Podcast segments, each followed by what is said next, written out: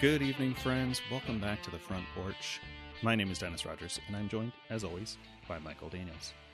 How's it going, Mike? How was your Monday been? Uh, great. I have been busy this week, Dennis. I, I don't. I didn't realize I was going to be this busy, but it's been great. Like I've just Hmm. been, you know, some. I think sometimes during the summer, I've, I've you know, you, you just get lazy and like, oh, I'll just watch more episodes of the Next Generation again, you know.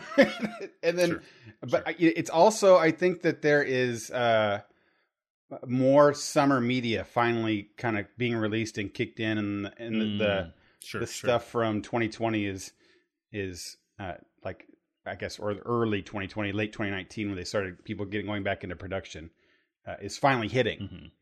Uh, which is which is great. So I'm I'm, I'm Yeah. starting to see some of that thing. So I I was also starting to look at things like when is Stranger Things coming back out? It's those kids are going to be 26 when it comes back out.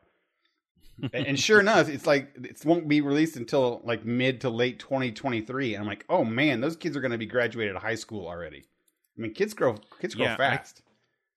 I think one of our friends was watching what Godzilla versus Mhm. Kong, and they were like, "Uh, um, Millie Bobby? Brown. Millie Bobby Brown, like, is gonna start to become a. I don't know if we still say sex symbol, but what we used to call sex symbol. And I was like, I'm pretty sure she turns 18 pretty soon. And he was like, gross, don't even say yeah, that. like she's still a kid, and she's. right. I, I mean, right. of course, that's the last time I saw her. Really was was. I mean, I saw her in the the show you're talking about too, but last time in my memory, she was like 13. You know, which is like Right, not cool, man. I mean, I get it. People grow up, but you know, when you have such these large media gaps that that they had with, especially with that show, but sure. It's really weird. Uh, so anyway, yeah, I got to I got to watch uh, a lot, and I, I'll I'll blow blow through a bunch of it in this episode. Maybe like I got to watch the new He Man thing, which was uh, people call it a little bit of a bait and switch, and I can't disagree with them. But uh, it was uh, well animated. Um, it had a, a unique story to it. It did bring back a lot of the old characters that were all the side characters in it. So Mm. if you were a fan of people that weren't the main characters, this is a, definitely a, a show for you. Um, and Okay. I never, I never yeah, saw yeah, it, it, it's it's fine. It's fine. It's it's a short. It's one of those uh, five episodes, twenty two minutes each type thing. So it was a everybody that I think that watched it were already fans in the of the past, and they blew through it in an afternoon. You know what I mean? Like uh, oh, Sure. which kind of has that that whole Netflix thing, which means you know they won't The net, won't the Netflix sh- show another thing. I fo- found side note, Dennis. Uh, Mhm. Some some shows completely buck that trend, and I and I it's usually like kids animation or kids cartoons or something. They'll have multiple seasons in one year. You know, we we can't Sure. get uh, some of our shows on Netflix to to come out like Castlevania once every two years or so, but you'll have Spirit. You know, the the the horse show have three full seasons in one year, and you're like, how, how does that happen? I'm, I'm sure a lot of that depends on, you know, I mean, a myriad of factors, but like production quality and because there are shows, right, like, um, you know, Sesame Street or or Blue's Clues Yeah, or other less dated uh, children's programming references. I don't know, uh, Backyardigans. That's dated too. What do they do now? Uh, Octonauts or um, Paw Patrol? I think it's. I like think it's. I think that- Paw Patrol is still making a resurgence. I've seen. I've seen them around, and there's like a movie coming out. So maybe. I'm just what whatever I've heard my nieces and nephews talk about the youngest Right. ones. I'm like, wait, is that is that still a thing or is Th- that thankfully, I think I'm. Like, I'm past I those. But yes, yes.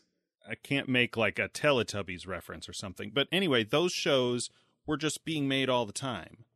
Um, you know, I don't know if they really had new episodes once a week or or anything like that. A lot of it is just reruns, right? When you're on uh, on PBS Yeah, or yeah. other uh, kids channels, um, whatever. But it's because they're not very expensive to make, right? It's a lot of. I think those. I've never seen any of those spirit shows, but I think there are a, a lot of like CG stuff, like the Barbie shows. I think so. Yeah, I think it's like um, yeah, like that. and not that not that computer graphics are are cheap like to do, but depending on how you do Yeah, them, yeah, uh, they can be you know very inexpensive. yeah. That I, I Um, that that particularly so- came up because we'd wa- I mentioned we watched that Spirit movie in the theaters. So uh, Lola, my my soon to be stepdaughter, was was over today hanging out, and we, we put on Mm. we put on the first movie, which is interesting. It was like 2002 is when that started. Way she she's 10 now, so that was Sure. you know, like 10 years before she was even born. Uh, and she and we watched, which was weird, right? She watched it, and I, I was like, I don't Right. know, I I had never heard before we watched these two movies in 2021 and 20, 2002 movies. I'd never heard of this before, but evidently she knows all about it. So I did some Wikipedia. I'm like, oh, there's nine seasons. I was like, man, there's nine seasons of this thing. This thing has been going on for a decade. That was my default thought, right? Like one season a year. Mhm. And then I look it up and it's like it started in 2017. I was like, how do you get nine seasons from 2017? And sure enough, they're full seasons.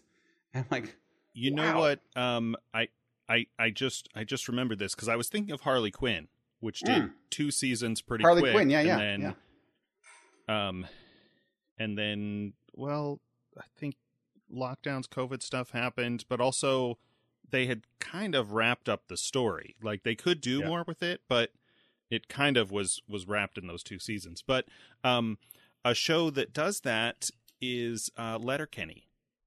they, yeah, Um, they do that fast too. Yeah. they've I think they've been going for less than um five years and are on like season eight or something. Yeah. Um now their episodes are short and it's just a lot of um sort of not quite sketch comedy.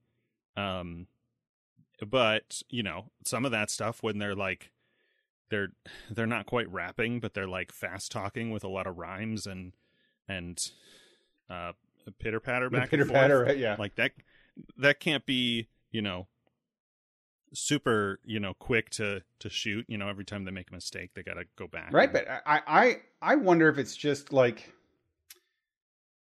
i don't want to say hard work of the team but like dedication to to a thing like it, stuff like that it just i see it and i'm thinking like it's possible you know it just takes writers who will just crank it out and go and then there's just a process where then the actors get up and go and they they just they just do it like it's just like a process right instead but uh, it feels like things like let's say harley quinn or whatever are a uh, let's make one season and then just see how it goes. We'll make one season and then we all go to different jobs that we actually have down other places, right? And they and they all Right. schedule differently. And then they're like, oh, we got we got sign on for season two. Well, let me schedule it back in. That's kind of how a lot of shows I think are done these days, right? Like all Sure, all I production mean, things yeah, go to they- the they just scatter to the wind after. Yeah, well, if they don't, um, you know, if they don't have contracts yeah. right Yeah. away, because we hear about that, right? You're like after the premiere of season two, uh, thus and such show gets picked up for season three, and you're like, okay, well,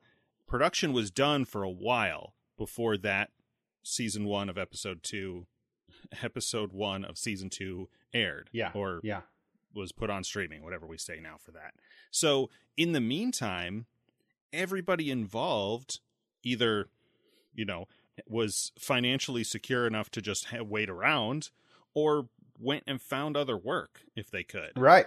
Right. Right? Like like they're not the Netflix or whoever's footing the bill can't keep paying actors like indefinite salaries when they're not working Right.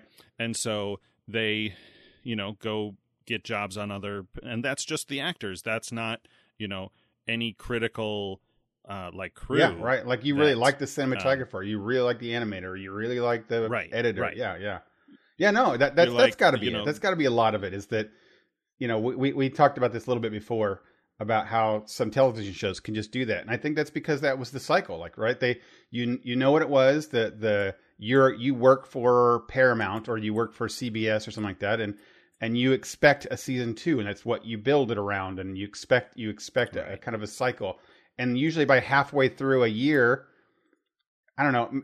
These days we got the Netflix thing where they dump it all at once, right? So they dump it all at once, and then they don't plan for anything, and, and then Netflix will wait for six months usually or something to to, to say whether or, they make or it even if they even if they do we were talking about this off the air like how they i think i've i've mentioned before the old um what i think of as the british model i don't know if they did this for everything but the way that uh classic uh doctor who used Mhm, to be mhm. aired um you know were longer stories but in half hour episodes yeah, um, um, and if you so say that same example I just used about us, you know, a show getting picked up when the first episode of its second season aired. I don't know why I have trouble with the phrasing Yeah. of that, but uh, say that's a normal quote unquote network show. Say that's you know Star Trek Discovery or something. If its season is, um, just say thirteen episodes, well, give or take, you've got at least three months of the consumers, the the viewers, getting your content of your Yeah. show, right? And so the like the buzz and the hype and the experience is is spread out over that time. Um, then you know if it takes you if it takes you six months to to make the next season, which is you know optimistic, like I'm compressing Yeah. all that. Well, you've you've survived half of those six months with content with the episodes of your show Right. Exactly. Exactly. where in the in the streaming and I shouldn't even say streaming because so many other streaming services don't do it this way and have gone back to the weekly release. Um the weekly release i th- i think really knowing that while you know consumers or the viewers like the binge model and say we want the binge model i think it's bad in general for the health of a show Yeah. and i don't I agree. you and i have talked about this on yeah, the podcast over the. Yeah, and, and over a couple years but um you know if you drop it all at once and right. it takes you six well you know people now have six months to because they all watched it in a week. yeah, yeah. Before they even start it's up over and you're like production. hey when's yeah. the next uh when's you know if with the weekly release you've got some period of time before people start asking hey when's the next yeah, season? and and the in the in the spread past shows used to be you know 24 48 episode hour long episodes um where now they're 10 or 8 or 5 even so so i mean that should make them shorter turnaround time but still you you also have less of that production leeway right? So even if it's like an 8 week type thing well you need like a lot more weeks to ramp up production stuff. So yeah there, there's a lot of that. Just m- more this goes more on the on the fire for us supporting you know weekly releases. But that brings to another thing i got to watch this week was uh ted lasso season two came out. Uh That's which right, which is right. uh is a weekly release thing and uh good on that's uh what's apple plus right uh apple yeah, Yeah, that's, App- that- that's Apple the that's the only apple tv like that. yeah that's the only that's the only apple tv show i watch by the way um right well we watched mythic M- Quest, Mythic, yes, we watched Mythic now. Quest. Sorry, right, yeah, that those two, and I'm still looking forward to the Isaac Asimov one. Uh, oh yeah uh, so, so, uh, but anyway, I, I, you know, good on them for that. I think they do the weekly release thing too. Apple, Apple TV does. So, Mhm. you know, Yeah. it, it's catching on. It's it's starting to be known that that that dump model is starting to be known as the Netflix model, which, um, you know, they're holding on to a thing. Uh, but anyway, Ted Lasso, I thought, uh, like the other ones, it kind of followed in the same kind of vein of the other se- the first season, and season uh, one mhm. you know, it's it's short, short but It's- sweet. There, there, there are changes to the characters, and I don't. I'm sure that we talked about this last uh, year Mhm. or whenever, whenever season one, uh, not when it came out, but when we saw it, which was sometime after that, before Yeah. word got around, because people name drop it, and you're like, "What is that? That's just a guy's name. That doesn't tell me." yeah, right, yeah, Um, and then, you know, we watched it, and I'm I'm sure we talked about this at length. But if you haven't seen it and you have, you know, some kind of access, I know people get year free trial to Yeah. TV Apple TV Yeah. Plus, or I don't know if I'm saying the name of that right, but Apple's streaming service, yeah. uh, TV uh, video streaming service. Um, the the first episode of that show has a couple moments of like questionable, not safe for work dialogue. Yeah, yeah. there's no yeah. like, there's nothing graphic that you see. It's all they drop f bombs. you know s- s- spoken dialogue and there is there is some language in it but um the like the themes and the and the characters and especially um the Ted Lasso character uh um I'm blanking on the guy's name Oh yeah, I can't think of his Um, name either. shoot um anyway Uh, oh, uh, uh, uh, yes, uh, Sudeikis, Sudeikis, Jason Sudeikis. Jason Sudeikis, that's it. Um, is it's it's just really good. You know, I watched this Yeah. first episode of season two, and just to you know uh, uh, pile on to the to the binge release, like if I could have watched the second episode right after that first one, I definitely Oh, 100 percent. I, I would have binged like- the whole it's like season. I want yeah. I want some more. I want some more of this. Yeah, yeah, yeah. So It's very the, good. the the and and I know this isn't necessarily specifically a season two thing, but just me gushing over Ted Lasso. Ted Lasso is my kind of show. I mean, if there's anything that says what's Mm-hmm. a what's a kind of show that Michael will like, Ted Lasso's that. It's it's uh, heartfelt and good, but funny. It's not necessarily realistic, right? A lot of it, that you know, like oh, that Right. doesn't make kind of sense. This guy wouldn't actually win a soccer thing. All, all that kind of stuff, right? Um, Mhm. it, but it doesn't have to be. It's just it's just wholesome, but it's a, it's adult wholesome, and I don't mean that by like oh they're showing boobies. It's you know adult adult Right. like Roy, one of the guys, the soccer players, like throws f bombs all the time and is cutting people down because that's just his personality, right? But but it's just it's just a whole uh, kind of a wholesome. When I say that word for uh, adult comedy thing, and and the the lead is is just rock solid, right? And and, and I think Ted Lasso through season one, I kept I kept wanting, I, I kept expecting them to do something with like, uh, here's where he's not good, or up oh, here's where he shows this, and he's just Mhm. Ted all the way through. And season two, kind of the same Yeah. way, right? He, in this first season, Mhm.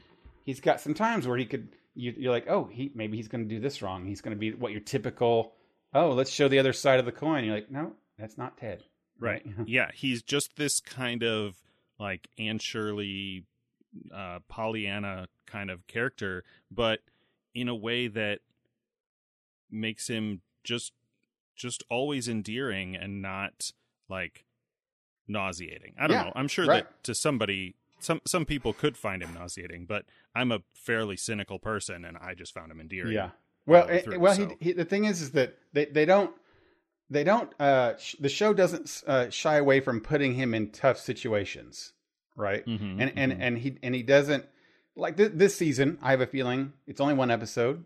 Spoilers for anybody who's not watched Ted Lasso a little bit. That they're gonna. They're, I think they're gonna play on his like uh need to be liked, right? Like that Okay. need to be needed by his team or to be the the father figure or the whatever it might be, right? Because he, he went through his Mhm. divorce type thing last year, and now and now he's got this Right. new counselor coming in who's solving everybody's the team's problems, and I'm sure that he would feel like that's something that the coach should do or or should be the coach's responsibility. So we get to see a TED situation which somebody would be put into a, a difficult position and in a normal television show you would think, "Oh, this it's going to be predictable. This character is going to go through a a, a, a snippy uh, spiteful kind of period, and then it's going to come around where he, you know, he he sees the errors of his ways and comes back to the good person.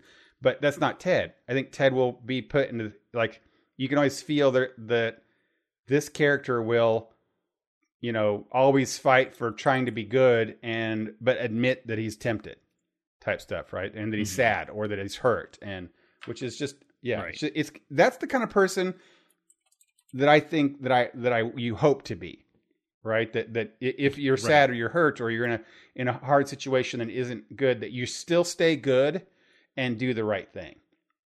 You know, Right. even though it hurts you, which Ted Lasso is really, really. It feels very heavy, but Ted Lasso sometimes feels a little heavy sometimes. Yeah. yeah. Yeah. So I yeah I I, dug, I dug that. I'm I'm excited for some more Ted Lasso. That that could be. I hope that it keeps going with this kind of a thing. I'm going to jump in the, the shark here, but uh, for many seasons to come and that kind of a thing. Uh, Hmm. What else we got? I watched. Okay, so I want to talk to you something real quick. This is one I want to get on the show for sure. Um, I had a movie night with some of our ICG con buddies, uh, where where Okay. we watched movies. You know, got on the video, the the the, the Zoom or the Skype or the Messenger, and, Okay, and all and watched shows. And we watched this show called. Uh, watched two shows. Watched uh, Guns Akimbo and Gunpowder Milkshake. So Gunpowder Milkshake Are- is. Are you saying? Are you saying TV show shows or movies? Oh, sorry. You know, all right. I'm terrible with that term. You're you're right. Fair, fair. Uh, two two movies. just so I'm just so I'm clear, because those both sound like anime titles. They do, right? And one of them is kind of very anime-ish. Uh, Okay. So Gunpowder Milkshake. Oh my gosh. Uh, you know what? I, I'm gonna I, I'm gonna die if I get the the wrong. If it, I think it's a Netflix Netflix thing. Um, Wait, I've I've heard is Daniel Day Lewis in this? I think I've no, uh, Karen Gillian is in it. Karen Gillian Okay. Gillian. Uh, this. uh, Gillum. Gillen is that is that her name? Um, again, I think it's Netflix. Oh, I'm gonna die if, if that's not what. It's, anyway, it's it's a big thing that's on that's out right now. Yeah, it's Netflix. Um, Okay. So it's basically John Wick for women, not for women, with women. Okay, we're gonna get mail about that. Sorry, sorry, yeah, for that's sorry. You're you're right. That that, that was that was very little- bad on my part. That's not what I meant because it was actually for me too. I love these kind of shows. These are these are great. It looks a little um uh what do I want to say? Kill Bill? Maybe not. Maybe Kill Bill, yeah. Well, maybe not quite Kill. Bill. Speaking of th- speaking of things that that are that are anime adjacent. Yes, that that's why Um, this is kind of like anime adjacent ish type thing. Yes, Mhm. um, it, it, it is. I feel. I feel. Okay. Uh, can I can I say it again? I feel really terrible saying for women that that was feels because because it's not. I I it's got it's a majorly women a female led cast is what I meant. Um, and it was. Um, it's got the, the Kill Bill like the protagonist is a totally kick butt person who has a history that's kind of shrouded, but but a little bit you know about. Um, and it's Mhm. got uh, a secret society in the background that kind of supports this hitman esque kind of lifestyle. Um, Sure. and you know, and then there's there's there's a bit with family tied in type stuff and vengeance the same way. See, this is all very John Wicky, right? Uh, Yeah, yeah. so so that's what that's what this is. I, I, I don't think it's as good as John Wick. I, sorry, I don't say good again. It's just a different thing. Like John Wick felt very serious and hardcore, right? This Sure. one feels a Yeah. little at times can be goofy. You know, Okay. right? Like it, there, without spoiling anything, there's one point in the show where she gets injected with some kind of medicine thing where she the she can't her arms are numb or just hanging on her side. So she Okay, sure. spins around lots of time, flopping her arms around, shooting bullets to shoot people. Okay. So that's goofy, Yeah, yeah. right? Uh, but Right. she's doing it in kind of like a ninja esque way where she's doing flips and jumps and stuff like that.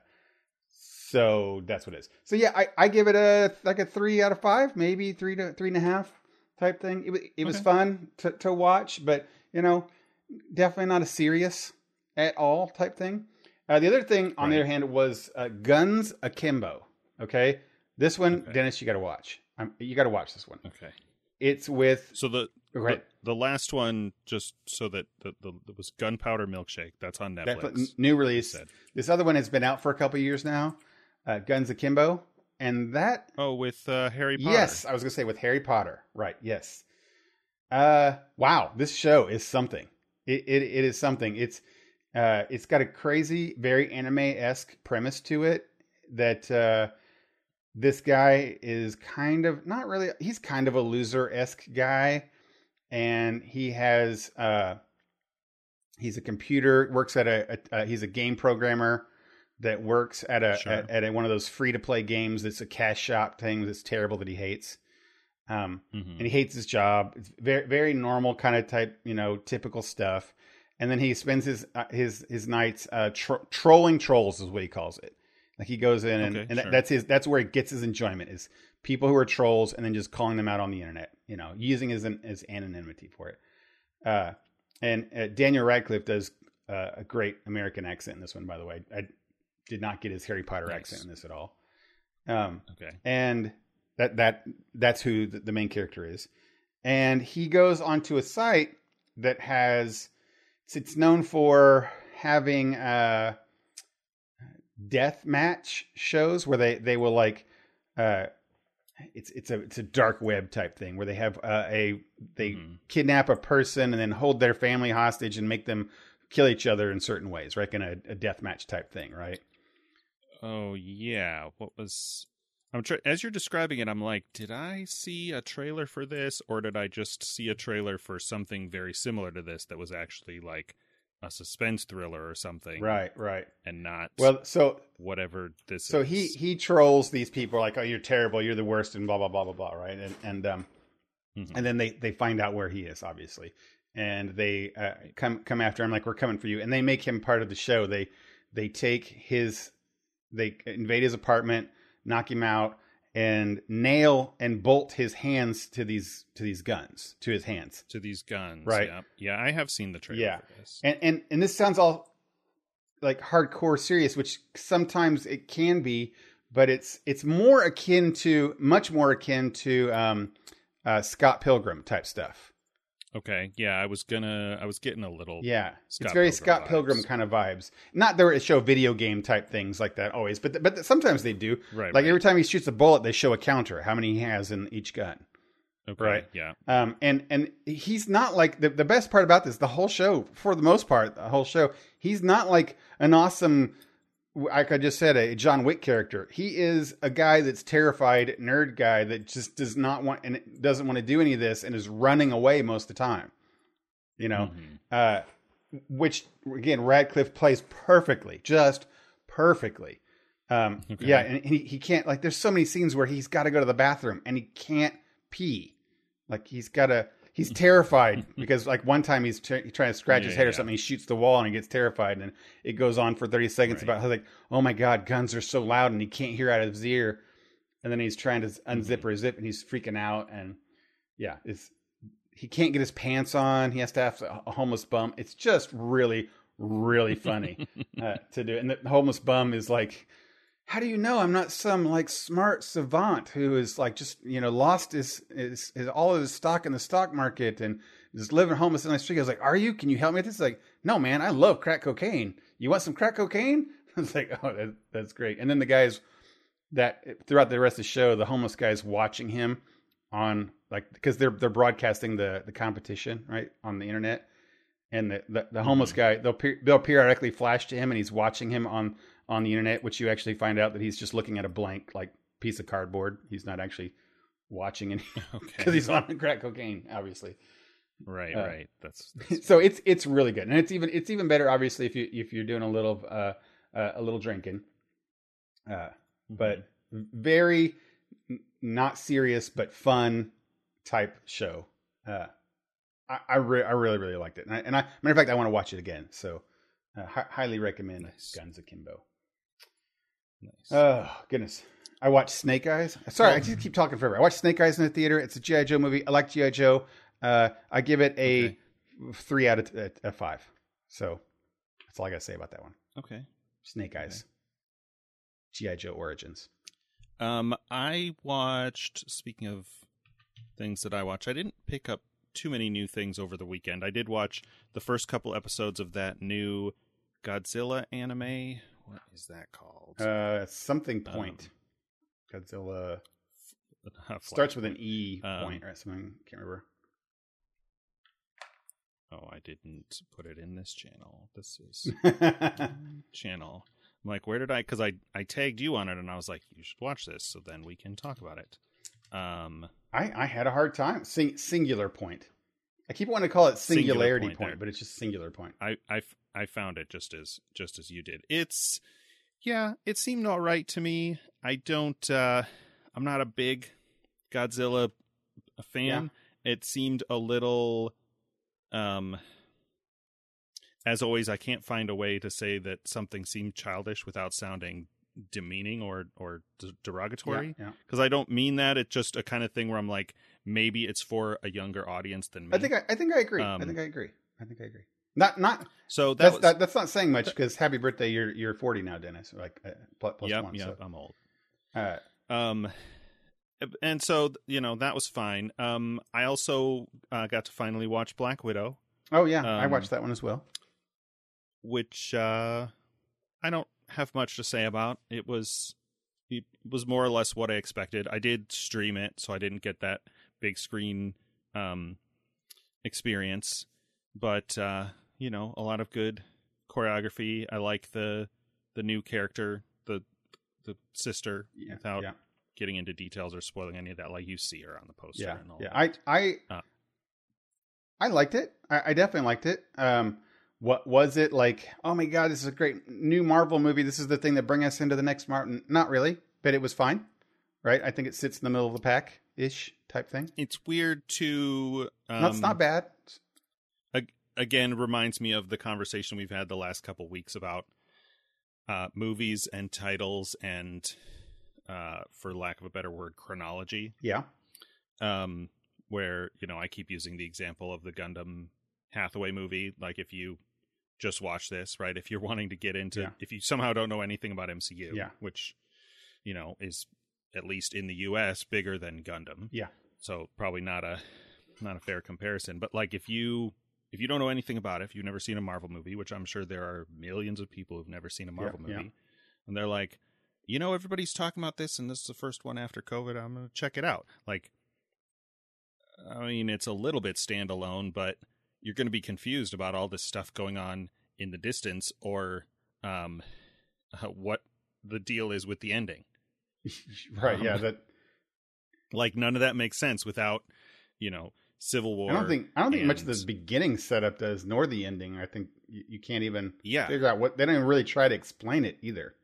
I mean, I mean, they mention the Avengers all the time. So if Yeah. you haven't seen Avengers or or Civil War or any of that stuff, like you're going to be pretty Yeah. I, unlike you, you had said before that um, I know we talked about this even last week when we talked about Loki was when we discussed like, do you need to watch stuff? And, and you had mentioned like they're doing a pretty good job of saying like everything in in a couple sentences about what you need to know, you know, to to capture Right. up. This one I don't think did any of that. This one was like it didn't tell you what how she got into her situation and why she's running and why she's you know who who the Avengers are or they just and they or why she, the guy Yeah, thinks that and she's big because she's an Avenger. Like they don't explain and any of it. maybe and i don't know if what this is one of these things where like for you and i knowing all of those things we're like yeah this movie doesn't tell you those things. But if you were going into it fresh maybe you're getting as much information as you need. It's a thing um that i say must be difficult for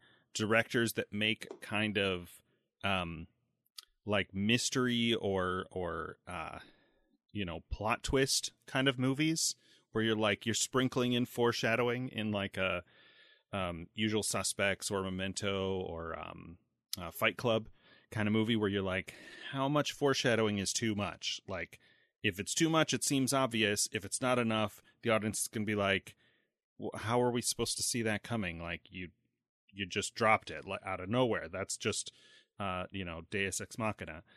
And but if you're you know if you're somebody making it you already know what the twist is. So how do you you know how do you look at that with different eyes with with uh um you know with fresh eyes?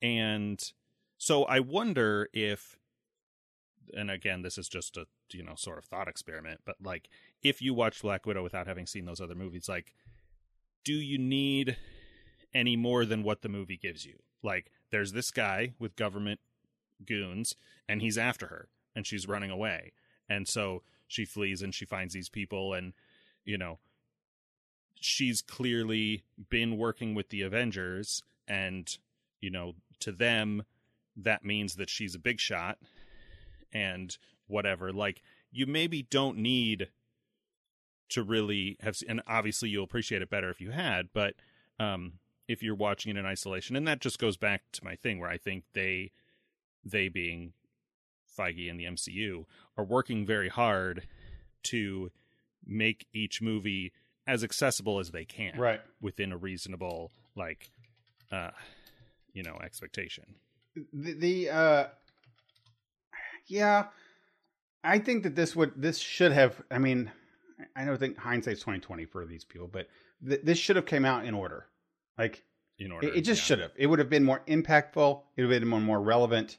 It would have made much more sense. This this place takes place chronically, uh, chronologically, chronically, chronologically Chron- after uh, Civil War. Civil War Uh, so she's on the run, and and, that's before before Infinity before War, it Infinity kind War. of, like, yeah, it, it just it, fills in yeah. it fills in this backstory it feels like uh I mean, we should have had this backstory when know, it when it was relevant. That's that's the big thing. yeah is it like is it more like does it feel d- does it feel gratuitous right? Like after wonder woman marvel wanted to make their own like strong female movies with you know captain america which was not great and then and then this and you're like why didn't you make it when it went in the story? Like none of the other movies are out of chronology like this except you know Captain Marvel which is sort of works but um it feels it feels weird Yeah. not that No, I, I I'm Yeah, I'm, I'm with you knows? I don't know- there, and and, and that's that. that's actually uh that's Marvel's fault. I mean this this isn't the the 70s, you know, this or the 60s. This this is you know 2020, you know, or the 2010s even. You you should have you should have made this movie when you made this movie. There's there's no no excuses. It's a fine movie, and it probably would have been better had it been dropped where it should have been dropped. Like you, you know, Now, I don't know. I don't know if this is a thing that is, um, quote unquote, universally acknowledged. But to me, because I didn't used to, did, didn't used to the whatever. Um, I think about Marvel and the Marvel movies a lot more since we started doing the podcast, and I talk about them all the time. Um, prior to that, like I saw Iron Man in theaters, and I probably saw Avengers in the theater. I'm not sure that I saw all the ones in between. I'm sure that I didn't see the Thor movies before, um, or maybe it's just one. I don't remember. Um, before seeing Avengers, yeah. and so to me, I I don't I probably didn't even remember um, uh, the Black Widow character from being in Iron Man, Yeah, yeah. Uh, Iron Man Two, and so she felt to me very much like a. Uh, maybe this is not a, a, a an acceptable term now, but a token female character in the Avengers. Okay. I think part of that was because she, along with Hawkeye, feel very weak. Mm-hmm. Um, you know, in the lineup, they even joke about that in uh, in the Black Widow movie, Right. the big ones, right? Right. And I'm like, okay, so that that actually, since I started talking, wondering whether that was a universal thing. Like, I think based on the jokes, you know, they make about Legolas and Arrow Guy and Yeah. and all that kind of stuff. Like there are these big, invincible four guys, right? Hulk, Iron Man, Cap, and uh, um, and Thor. Yeah. And then you've got these two that are like, okay, she can fight and choke guys with her legs and has a tiny little pistols, and this dude with a bow and arrow, you know, Katniss, right. Katniss. Right. and they're like, what are these guys? do-" And of course, you know, we're talking about almost 10 years ago. A lot has changed in in the culture and and whatnot in the last 10 years. right. Um and so it I don't know. I don't like to get into Well, to politics Well- on the well, show. And this if- is not really political, but like, you know, Marvel doesn't for all the things that they do well, they don't have a great track record for like progressive or wokeness or whatever term you want to use for that. And when they try to do it, like I think anybody who tries to do it, it just comes across like for, forced patronizing or, and, yeah. and forced or cringy or whatever word you want to use for that that you're like no that's not we, that's not who wants that does anybody want Right. that i certainly I mean, don't. I mean, Um, on one hand, I give, I do give them credit for, you know, finally making the movie. I I guess I'll say, sure, you, you get, you Yeah. get credit for that. Two, just, just, just Sure. stop. Just, just make, make a movie that that makes sense when you make when you want to do it, and it should make, and you should do it. And this, this one, I liked this show. I liked the story they had to tell. It fits in the right time. I would have paid to go and see it, and I know people would have paid to go and see it after Civil War. Marvel was big at that time. They they definitely could have done it, and, and it would have made Natasha better, more not like her and and Hawkeye be like this this weird underpowered people. They they would have worked better, right? They they just they're given Mhm. more e- expense. You not like you have to go watch this to go watch any show after Civil War, but it just it just works better in the character's history. Now now that you're showing it now, you're right. You do feel like you're you're doing it to make up, which what what does that what does that tell me? Like it, it means that are you, you're putting It's- this one in and you're not going to make another one at, at the right appropriate time. Like if there's whether it be male or female, it's better than movie. nothing. Yeah. But you're like, what? Yeah, why are you? Why are you putting this movie in late? It's a weird. Yeah. Okay. So we're we get a little bit off on the actual show itself, anyway. but the show the show itself, I liked it. Give me a spoiler bell real quick because I'm going to just talk a little bit about spoiler things that I like. Sure. Let me grab my. Yeah. Bing somewhere. Yep. Okay, so the uh, uh, I, I I liked Yelena a lot. I thought the actress was great. Um, Yeah. Marvel, I think, knocked it out of the park or got lucky again. We might want to say some people would say with a, a good handoff. That's going to be one of the hardest, most trickiest things to do going forward with with uh, the MCU is people getting older. That you know, Robert Downey Jr. is not going to be a fit guy. You know, young dude at sixty years old, eighty years old. You got to replace him, right? Uh, Right. You got to re- Right. replace Captain America. You got to replace these people. Um, and, Yeah. and how do you do They that either, when they they're either get old or they or they get you know burned out on the on the process. It's the like, whole thing? I remember uh, a, a meme. Well, that's sort of a meme, but a, a thing floating around. My buddy sent me showing uh, two shots of Chris Evans. Um, one from not another teen movie, which was like Mhm. I don't know, 2000 or something. And then photos of him now or, you know, two, three years ago. Yeah. And they're like, the caption is says something like, Are we sure that somebody didn't give Chris Evans a super serum? Yeah, right. Yeah, he's, he's totally because you know he's buffed he's out. big jacked guy and i i replied to him and i said i said well so, they sort of gave him a super serum it's a um we're gonna pay you you know pr- like millions of dollars to make these movies but you have to stay in super good shape yeah, that's right. That's that's and he's like he's like yeah that's a good point he's like if if uh if being in good shape was my job i would go to the gym a lot more do it every day, all the time, multiple times. you're like, yeah. yeah. that's it's your job. That's that's what you do. Right, but I remember, you know, seeing that somewhere in the sort of, Right. you know, once we found out he was retiring and and whatnot, him being like, you know, he kind of wanted out, wanted to be able to eat a eat, eat a pizza, right? That's pizza, right? Yeah, yeah. The, the uh, um, so yeah, they got they got to replace these people, and you know, for the health of the franchise, as they say, that it's it's going to be Mhm. very very difficult to either replace them, and and I don't know they're all necessarily. I don't think Feige's straight up looking to replace them. I think he's just looking for talent that might come in and can be the next leader of a of a generation type thing, right? I don't think he's Yeah, looking for yeah. Captain America 2. But they definitely got a Black Widow 2, right? I I, I think I right. think Yelena is is Black Widow but different, right? Has her own Mhm. story, has her own personality, has her own thing. She is not uh Natasha. Natasha was great, has her own story, very completed, all Mhm. done well, you know. Uh, but Yeah. but Yelena is lighthearted and fun and very I don't want to say the word youthful, but you know, well, yeah, I mean, she she acts she's Yeah, she's the little yeah, sister, no. right? She acts like the little sister intentionally the whole right. the whole yeah. show, show. Yeah. It's great. Like her her thing with her, the vest and the pockets is just perfect, and and the, and that the delivery of the lines are great.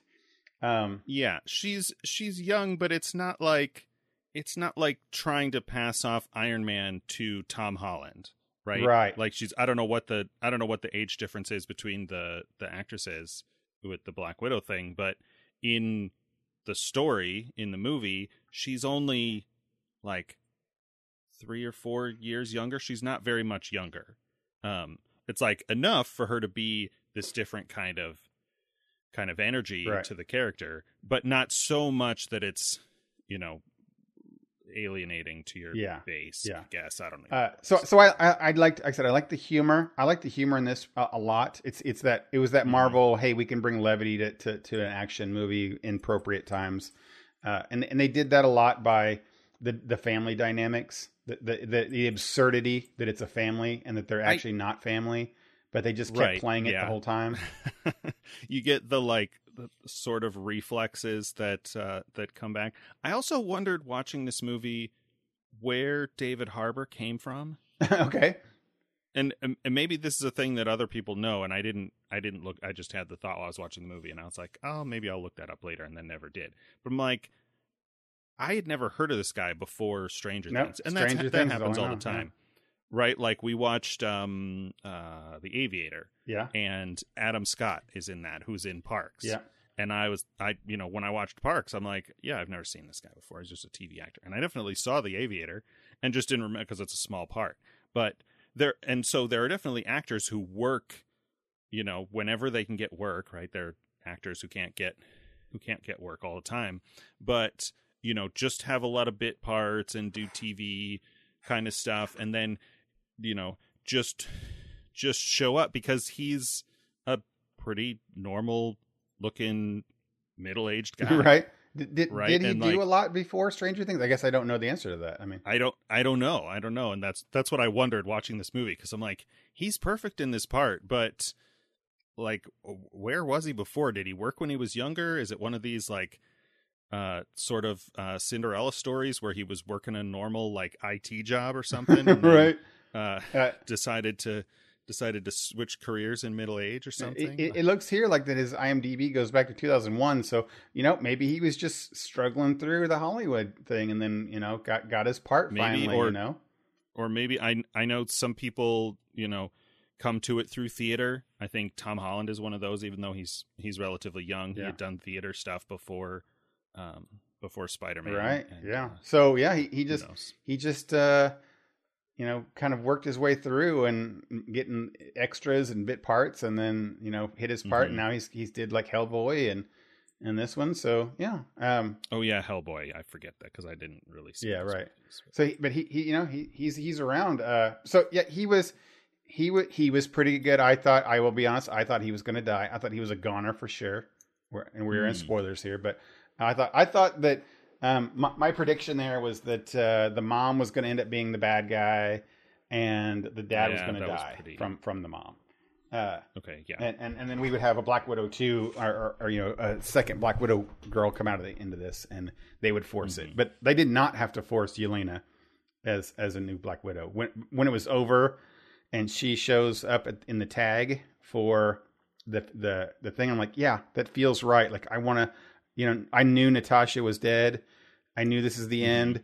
And it gave me like a little bit like, oh, that's good. I, I'm glad to see that. You know, while we're not going to see Natasha anymore, like I, I, I'm ready to see her you know, joke quipping around with Spider Man or something. That would be great, Mhm, you know, or whoever it might Yeah. be. Uh, so that sure. that that'll be fun. Uh, speaking of the ending or the tag, I should say. Uh, I, I did say it on the show that uh, this this was supposed to have been released before Falcon and the Winter Soldier. So uh, Valentina, which is um, what's the Elaine, Elaine, right? Yeah, uh, Ju- Julia Louis Julie Dreyfus. Dreyfus was was supposed to have been shown on this this one first.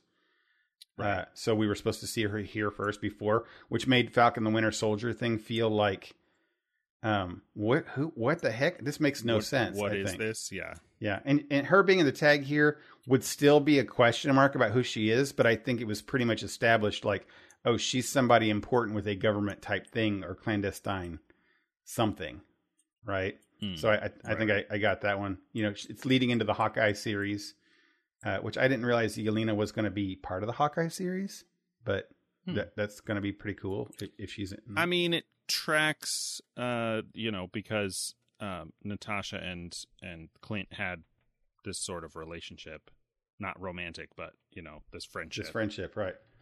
Uh, yeah, and then you know, so I, I had said on the show that I think that uh, the the the girl that play that she's playing this Valentina Fontina whatever her name is, um, in the comic book. Spoiler for anybody else who doesn't know spoilers, watch this up. Is Madam Hydra? Uh, Mhm. I don't know if they'll bring Hydra back with this and make Hydra again the big bad. Um, Make Hydra great again. yeah, make Hydra great. Exactly. Well, well said, Dennis. Uh, but uh, they're they're definitely doing some like getting together another team for sure. Right? We're we're at two Right. already. Right. A, a, a Black Widow and a Captain America. We've we've got those two locked in and secured. Mhm. Um, hey, side note, we know that um, um, the Abomination. Hey, maybe this is a this is my a prediction. I'm gonna put out there. The Abomination is in uh, uh, Shang Chi. He's in the You mean uh, Stitches? his stitches. I don't know stitches. You know, Stitches with with Sylvanas in the Undercity. Oh yeah, no, not. I get what you're saying. No. He's an abomination. right. Yes. Uh, no. The, the abomination was the bad guy in the in the, the Incredible Hulk. Right. Okay. So he he was the and they I've- they've mentioned him. a little erased that there. movie mostly He was from, a long time ago, right? Like 12, Yeah, 15 yeah, yeah. years ago. But anyway, he was the big monster bad guy. So he's the Hulk. He's the he's the bad guy Hulk, right? Oh, he's he's he's reverse Hulk. He's reverse Hulk, is what he is. So, Okay. I, and I don't know, but we do know that he's in Shang Chi, um, and because there's that quick scene where where they show Shang uh, the Abomination fighting Wang, uh, or Wong, sorry Wong, and right. and um the wizard. the and Kevin Feige, you know, came out and said that's who's fighting is is the Abomination fighting Wong, uh, and who knows at the end if there's a tag that that shows like Abomination being carted away with uh, Valentina seeing him, then she could have her Hulk, right? Mm. Which which would be Okay, another thing. yeah. So another thought on that one is that there's besides being Hydra, there is a comic book uh, thing where they have a bad guy team where they get a bunch of bad guys who are trying to um, prove that they're actually good, that they turn over a new leaf type thing. Sure, So they're they're, sure. they're bad guys. They're they're trying to be reformed, uh, similar to the Suicide Squad, except Suicide Squad kind of thing. Yeah. that's and they're called the Thunderbolts. Um, so and they're made up of the same kind of things. There's the the equivalent for every every team member. There's Bullseye, which is for Hawkeye, and uh, so Mhm. so it could be one of those. Which is you know again, Marvel has lots of stuff to draw from. So that Sure. they, they they might be able to have one, but but that's that's our next phase four. I think is the the real phase four is this, or maybe even five is this collection of anti Avengers, uh, which is I see. Sure. yeah, kind of cool. Uh, okay, so that's that's Black Widow. I, I give it a, I said three out of five. I think you know it's it's fine. Um, before we talk about our movie, hmm though I I don't know that I have a ton to say on it, which is not a bad thing. Just hmm not a not a big discussion kind of movie. Um, I do want to mention and give a a sort of plug for the latest, uh, at least at the time of our recording, episode of the Instance podcast. Yeah. Um, if you follow gaming news and are interested in MMOs and and Blizzard and stuff like that, there's some pretty uh, devastating, whatever. Maybe that's a strong word. Depends on your perspective on it, but some big news uh, over there. Their um, Activision Blizzard's being sued by the state of California for um, harassment and sexual misconduct, con- conduct, and a bunch of just really gross, kind of appalling stuff. Even just the the tip of the iceberg stuff that I've heard, which you know for for people like us who are fans of their games and the company that you know seem to present itself as as as you know something different something better than you know the rank and file you hear these stories from all kinds of other it was riot for years and it was ubisoft fairly recently hmm and you're like oh man that's gross. I'm glad that i'm glad that the company that makes the games i play doesn't have that stuff going on. And um i could say a lot about that but for the first probably the the, the instance is a kind of long format show like ours is and they don't spend the whole episode on it. It's really just the first like half hour. Um he has uh, uh john jagger who's one of the co-hosts from the core podcast which is the other Frogpants show that i listen to. One of the i listen to three of their shows. Um and scott johnson is a diehard blizzard fan Yeah. right? He's been doing the instance since wow was in beta right? Like 17 years ago or whatever whatever that was. And um, he shares his thoughts um, um, in that in that interview. And and john has some good some good perspective on it too as far as like how how people react to it and what our our response to should should response to it should be which is mostly just a message of compassion. Like wherever people are at whatever their reaction is like you know try and try and be empathetic and and supportive and not you know uh add add more crappy toxic behavior to um, a, an already like tense and and kind of and kind of gross situation. But um, anyway, if you're interested in that, uh, um, check it out. It it's episode, uh, the instance episode six hundred and forty four. Back when I played, when I was raiding WoW back in the day, I used to listen to the instance all the time. That was like my big thing. That, like all Yeah. big things do, uh, personalities that I that you that you enjoyed listening to moved on. So I kind of that's what caused me to move on. Just like oh, it's just not the same people that I used to like on on that show. But you know, there's always new great personalities that other people like. So it was always a fun, good, very informative, and fun uh, po- uh podcast. Is that what it is? I guess in, to, to listen to the instance. So I, I definitely liked it back then, and I'm sure it's just as good now. I, I hadn't heard of the Blizzard news. I guess I should have been paying attention to that stuff last week. Uh, but I, I haven't really did. I will say this, not knowing absolutely anything about anything until just now hearing about it. Uh, I I always want to stress caution with this internet crowd, and we are part of it because we are the, on a podcast on the internet. Uh, s- stress, uh, restraint, internet people. Uh, we don't it, just because somebody is being sued doesn't mean they're guilty or innocent right? Right. You you too much too many times the internet likes to go out and say somebody's blaming another person, so let's just I guess the thing is cancel or uh you know bash them Yeah. or assume guilt and do all sorts of terribleness uh, about things and and I don't know anything about this case. I just say, "Hey, take a breath, people.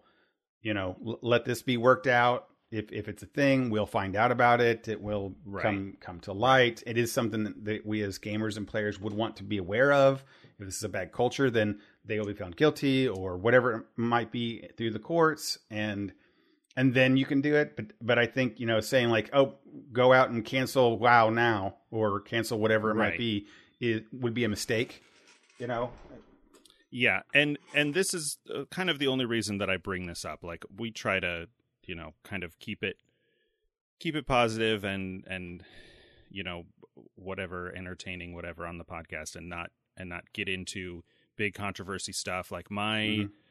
for better for worse my reaction to this kind of stuff is to be a little bit defensive not quite to the point of of victim blaming but kind of like yeah who knows? This is he said she said kind of thing. But um to hear Scott talking about it like I know that he has has you know friends people he knows that have worked for Blizzard people that he's worked with at Blizzard because they go to um, BlizzCon every year and he's led moderated Q&A panels. And so he has contacts over there people he knows. Right. and when the news comes out came out like he he talked to them and they're like yeah yeah there was stuff like this going on and we couldn't you know. It's it's easy to say like oh you waited until now to say something but like when you're you know when you put your potential job is on the line like it's it's really difficult to um for somebody to come forward with that kind of accusation Yeah, and and, um, and there's there you- there's importance to remember in these in these kind of especially in these kind of situations. Activision Blizzard is not one building with 50 people in it, Right. right? It's it's Right. it's that's just not the way it is. Uh, they are monumental world spanning type stuff. And, again, I, I I know literally zero about this case. I just say that you know coming out there for maybe Right. maybe a, a, an employee who works in an office with for Activision Blizzard right now might be scared that everyone is going to think that they're some terrible person, right? Yeah, that's that's the other part of it too. Is you're like there are you know thousands of people who weren't involved, who didn't do, who didn't even know about things, and they're questioning themselves, going like, should I have seen some? You know, should I have said something sooner? There's a, um, you know, there's a very unfortunate story about a a woman who who took her own life. I don't know any of the details really on that except for what they mention in this um in this instance episode, but um if you're interested in that i don't know like even saying interested it sounds like a weird is a weird way to phrase that yeah, but just just follow it with, they with open openness and and, Yeah. and understanding that that you know don't get hyper. I, I, all I can say is breathe, right. internet, calm yeah, down. don't don't overreact Yeah. um I mean, Yeah, I mean, so- if there's so time to react me- when it's when it's all said and done, then react. I'm Right. then you know Right. protest, boycott, whatever it might be, Like- or like You deep know- breath consider your consider your your steps and your actions and if you again if if you know you're interested in any of this the the two guys uh, john and scott on the podcast express all this much better than than i can just sort of parroting it Yeah. um but check that out at um, frogpants.com and then if you're interested in the rest of the show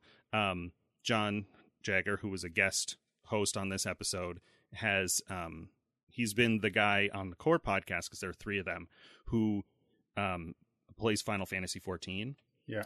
and they talk about that for pretty much the rest of the episode with some interesting like comparisons as both like scott only played it a little bit but they're talking about different mmos and and what um sort of systems are in the game unlike any of our immediate friends uh, who are playing Final Fantasy, John has actually gotten to the end game and likes it. You know, is that has kept him entertained longer than he thought he would, thought it would. Um, and so on the on the more lighthearted side of that, the the whole episode is not just about this well, it's a, weird. yeah. I, uh, you're right, Dennis. We, we don't we don't always necessarily talk deep in, into uh uh the the more difficult topics that are going on. It, but it, we do recognize them occasionally, and and you know, we are big Blizzard fans, have been for a long time, and um, and I'm at this point continuing to be a Blizzard fan. You know, not taking any judgment either way, but you know, we we can still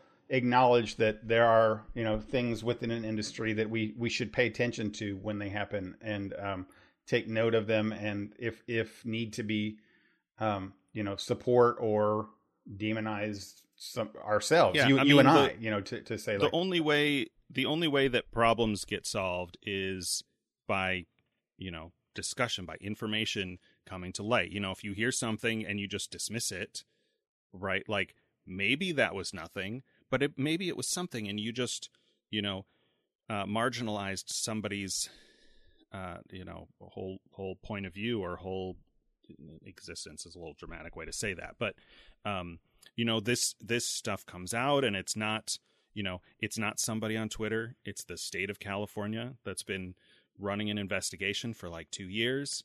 It's not it's not something they would do trivially because if it's if it turns out to be nothing they could get countersued for libel. Like it's not it's not just somebody getting canceled on twitter which uh you know it, it kind of hit hard for me because i'm like i'm like yeah sure whatever. It's probably like uh, one person who had a you know a female coworker who who shot him down when he tried and and you know he was a dick about it and right. whatever. But it it sounds like it's more serious than Well, that. like, I- I- kind of breaks my heart I do see here, just Um, quickly glancing over an article I've got in front of me, that, that I will say that as of uh, last week, it looks like Activision has responded saying that is irresponsible behavior from state bureaucrats that they're they're denying it and and you know Sure, put, putting all sure. they're not saying like oh this is something we discovered oh we need to do so at this point it is a you know state saying this them staying this and then what happens is that we go through the due process of what we do and, denying and then and yeah and and, and the courts In- if if anything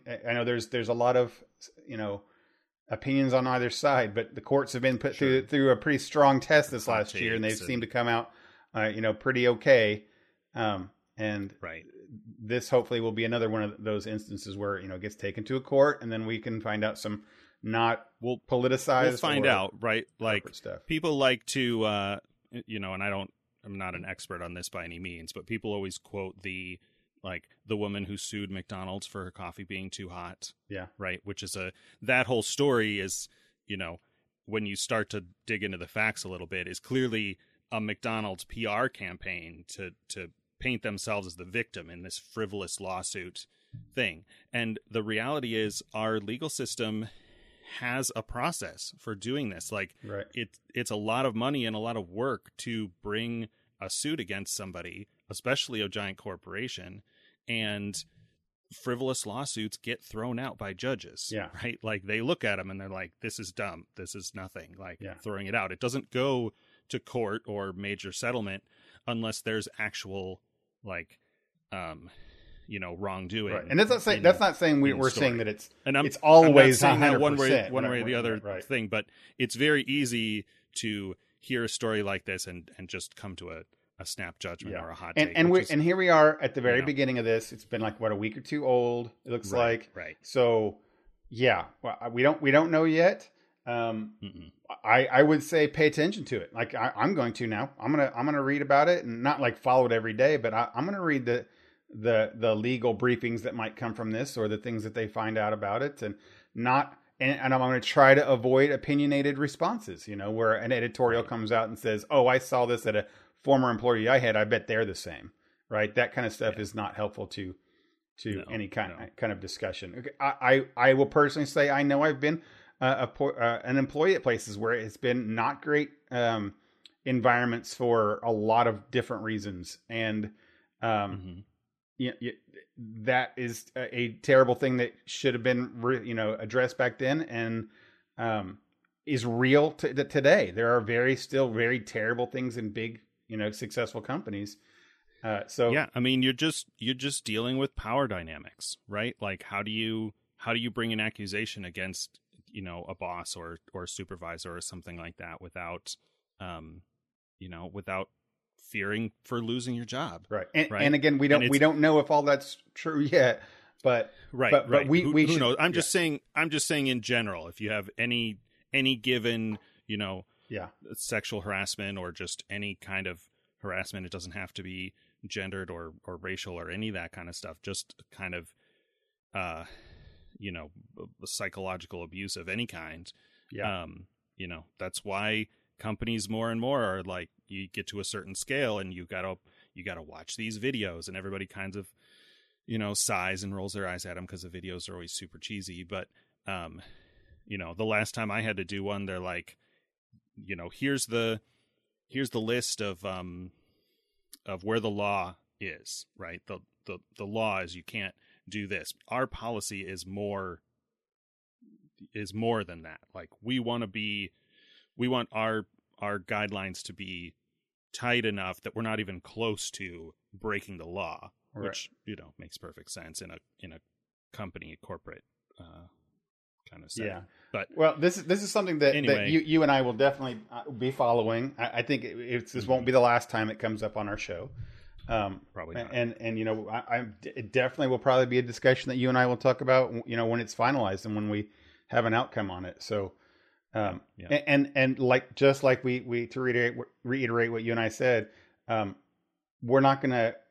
We don't always hit the hard hitting things, but when they're important, we're not going to. Sh- you and I won't at the front porch won't won't uh, sh- you know shy away from them either. We're not going to ignore those because that, that's just as bad Yeah, as not- not as, as not saying. not anything. when it's not when it's you know particularly relevant to uh you know things that we talk about and Yeah. and are interested in right we're not absolutely. a gaming podcast but we we you know we've covered blizzcon a couple times and we talk about all blizzard games Yeah, but- yeah. Uh, so, so to your other part here, yeah, we, we did start uh, Final Fantasy 14 again. Several friends of ours. I Mhm. can't remember if we talked about that or mentioned that on the show. I think a little bit we might have.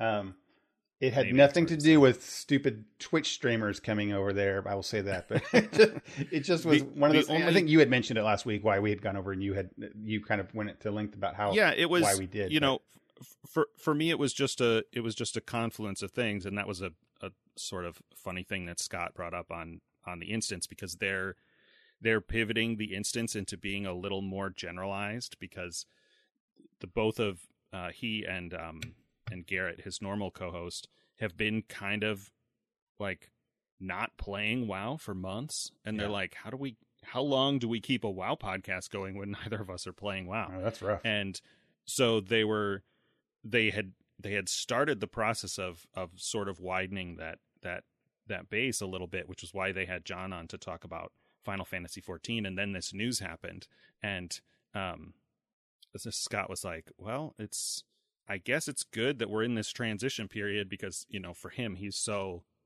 he's so close to that company. He's like I think I would have just ended the podcast if that Mm, yeah, if we hadn't already been doing this this transition thing. But anyway, um got um our buddy Fox playing for the first time. Yeah. He's already um more into it than he was into uh retail WoW, which for whatever whatever number of reasons, I don't think he's a big uh like um Japanese culture kind of thing. He plays some Nintendo games, but I don't think he ever played a Final Fantasy. Right. Um I guess those are mostly uh, were PlayStation games. So um yeah. there is that. But he's playing um our buddy Aaron's playing, you and I are playing and uh Pete's playing. and and Pete's Pete's back playing, and then our our buddy Chance is always Yeah, as always. Yeah. is always subbed and Well, it's, comes back when it, a it's bunch of a. us- it- I mean, the the back. thing for our particular group is that it's Mm-hmm. it's uh very it's got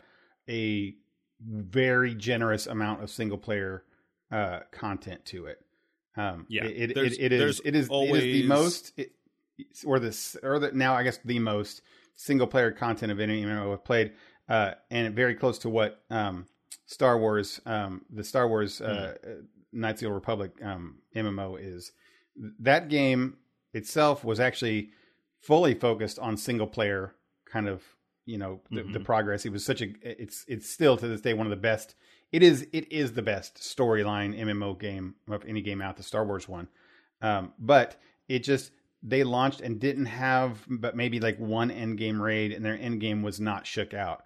And then they Mm. didn't shake any kind of end game out for the next patch or two and they just really didn't get their their end game up and going for a long time. And i and i had left by the time because there was just nothing to do once you got there. There was it just was they had kind of characters your characters could like oh i can see what they're going to do like when i can rating abilities and stuff with all the stuff it was all there they just Mhm. didn't have an end game type stuff it. but i think final fantasy i mean it's 10 years on now but it- does and has so it kind of fits all those things right like it fits it's and i know that Right. their dungeons have multiple difficulty challenges so you get people who Mhm. are just want to play a single player game in a the, a big MMO world, and that this game definitely does it.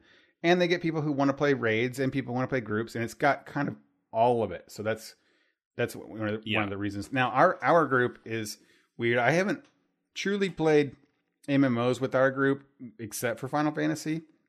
Mhm. And in all honesty, e- even when we talk about it, I think our listeners should should be aware. I don't think we group up very often. Like, no, I mean, No. I and, mean, and that's that's- unfortunate. I, I I wish that we would, but it's like for some reason our group just doesn't like to group because I know I'm one of the ones that's like, hey guys, let's get up on a group, and then everybody's like crickets. But then everybody's like, I'm playing Final Fantasy, but then nobody even rarely interacts when they're online. I can Yeah, even get on a- there; it's hardly anything. it's a weird kind of like like you're almost co-playing or something like Yeah. that and i've always and i've always been that way like when i played um when i played wow burning crusade the first time right 12 years ago or whatever 14 15 years ago um i would have like a couple people that i sort of knew didn't really know. They were like friends of friends from my guild wars guild and we were all leveling kind of the same time. And so i'd get on and i'd see them on and maybe we would group up. But then they would be like you know hey do you want to get in vent right ventrilo we used to Mhm, mhm. do for voice chat, but like get in voice chat and hang out. And I'm like, oh, okay, I can do that, but then I have to turn my music off, and now I'm in a different like mode. But at the same time, right? It's that like introvert extrovert thing. But at the same time, um, if I'm just playing, if I'm playing WoW, or I did this with Minecraft, um, and a bunch of us were playing at the same time, but then gradually people stopped logging on, and I've been playing for a month after the last person logged on. Mhm. I'm like experiencing things and, you know, finally getting a mount drop or whatever kind of thing, and there's nobody to share it with. And Yeah. even if, like, you know, the, the other people don't really care, it's still like a shared experience. So I think that's more of what we do with MMOs. Um, I, I, I think I like that term you we- used, that co-playing. It's not yeah, playing it's with. like we're it's playing at the same time as other people. It's like Zahn and Pete and I all played WoW Classic and then um, WoW Burning Crusade Classic, but we all like a handful of times ran dungeons together. We never quested together or did any of that kind of stuff. We would just like at most all of us get on Discord while we're individually questing it at different levels in different zones. Yeah. Um. Uh, fourteen, we haven't played that much to really say like whether we're gonna do. It's it just happens to be that so far. I know we've only been playing for like a week and a half, but Right. um, there's only been one night where a bunch of us were on at the same time. yeah. Um, and then we did run some dungeons with a subset. Like up to a certain point, the dungeons are only four man. So well, that, that that's if- the that's the that's the confusing part about it is that it, that this game actually provides very small group support, right? Like there's only four Right. players you need to run a thing, which Right. which seems to me like it would be very, it would be very you know uh, c- conducive to to you know small groups of friends running Sure. you know content together. But but what what I guess I'm getting at that is that this game provides like most MMOs, but this one does a really good job of it. Provides many different things to do that that you, Yeah, you get on and sure. and and a lot of it is single player stuff. So I know that when people get online, they have a goal in mind type stuff like, oh, I would like to get on and craft, Mhm. or I would like to get on and do main story. I would like to get on and work on a mount, or whatever it might be, right? Um, Yeah. And I'm gonna cross off a bunch of challenge log stuff. right, and and when you're when you're playing WoW, just per se, let's okay, let's say when you're playing MMOX, um, Mhm. and and you get to to to level cap, right? You hit level cap, um, and then then at that point you're like, I want to play this game still because I'm happy with this game, but I need things to do, and that tends to lead you to want to group because that the content that's available Right. is grouping, right? Yeah. but we i don't know now you've only played um wow with with our friend groups uh, with people that have been like at max level. But definitely with final fantasy none of us have been except for chance been at at max level. And that guy keeps level, no. encouraging us to get to max level so that we can run that group content with him right? And that, Sure, that, that's a perfect example Is there is that when we're talking about final fantasy 14 we're we're talking about it but not as in it's in like it's mmo shared experience type thing. Shared experience they are but not not as like co-shared experience at the same time type thing Right. but uh, yeah so anyway i, I think we'll, we'll play that again i had mentioned uh, sid's going to give it a try um, Mm. play on the you know PlayStation 4 and I play in here, which is weird to Mhm. play in a different room, but I can yell around the hallway. Um, Right. and that's going to be exciting for our family to to or or you know we'll see how it goes and see how it plays and um, no pressure for Mhm. her to play uh, the game, but she's going to give it a shot and and see how she goes, and we'll. I'm, I'm going to try to do as encouraging and supportive as, as I can for whatever she might like or need. But you know, as kids are, they can either like a thing or not like a thing. So uh, I'm Yeah, I'm yeah. cautiously optimistic, but we, we'll we'll Nice. we'll see how it goes. Um, uh, it's Final Fantasy 14 for you guys out there. th- If you don't know, has a very generous but complicated uh, free trial type thing. Uh, Mhm. if you Yep. are wanting to to play it, you can play it for a long, long time without actually paying.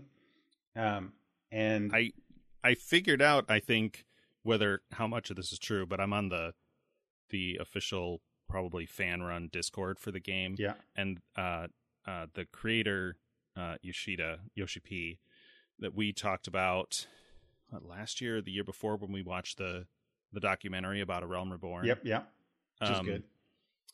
He did an interview right and it's all in japanese so they're like they're like translating it. But he said at one point um that most people who do the free trial uh subscribe to the game within a week.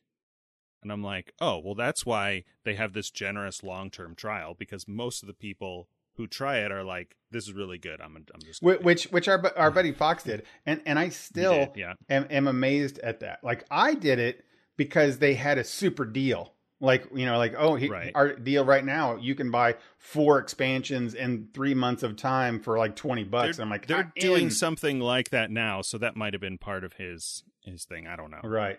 So so, uh, but but I will say, if if I was a new, this is my suggestion to people there. If I'm a new person, Mhm. I would definitely not buy in and start paying because it's just Yeah, it's just, just, money like, you're throwing out the window at that point to get right to get to level 60 and, and, and finish Heavensward, which I am not Mhm. doing years, have not done yet, years after, you know, paying for the game and playing the game. right I'm still not there. I think, Dennis, have you finished Heavensward yet? Are you very close, right? But have you finished it? I'm I'm past the credits, right? So this is a this is a thing they do, and I don't know if they've done this for every expansion, but it was true of A Realm Reborn, which is sort of the vanilla game, but but, the but there's patch built it- content after Heavensward. it's said, right. It's almost like their first expansion. So Yeah. they'll they'll release an expansion and it has its whole story Yeah. with all of its raids and whatever right from the start. It's not like WoW retail where you're just playing the first chapter and then you go through these chapters and Yeah, it's It's a complete. like, uh, the expansions are complete. feel- yes. it feels even more tedious than than some parts of the the the 14 Yeah. main story. But you get to the end of an expansion and then there's uh credits, right, for the expansion, all the Yeah. people, voice actors and and all of that stuff. And then there is a series of you know, basically patch content as I understand it. That's all of the stuff that happened in between in the game, in between that expansion and the next one.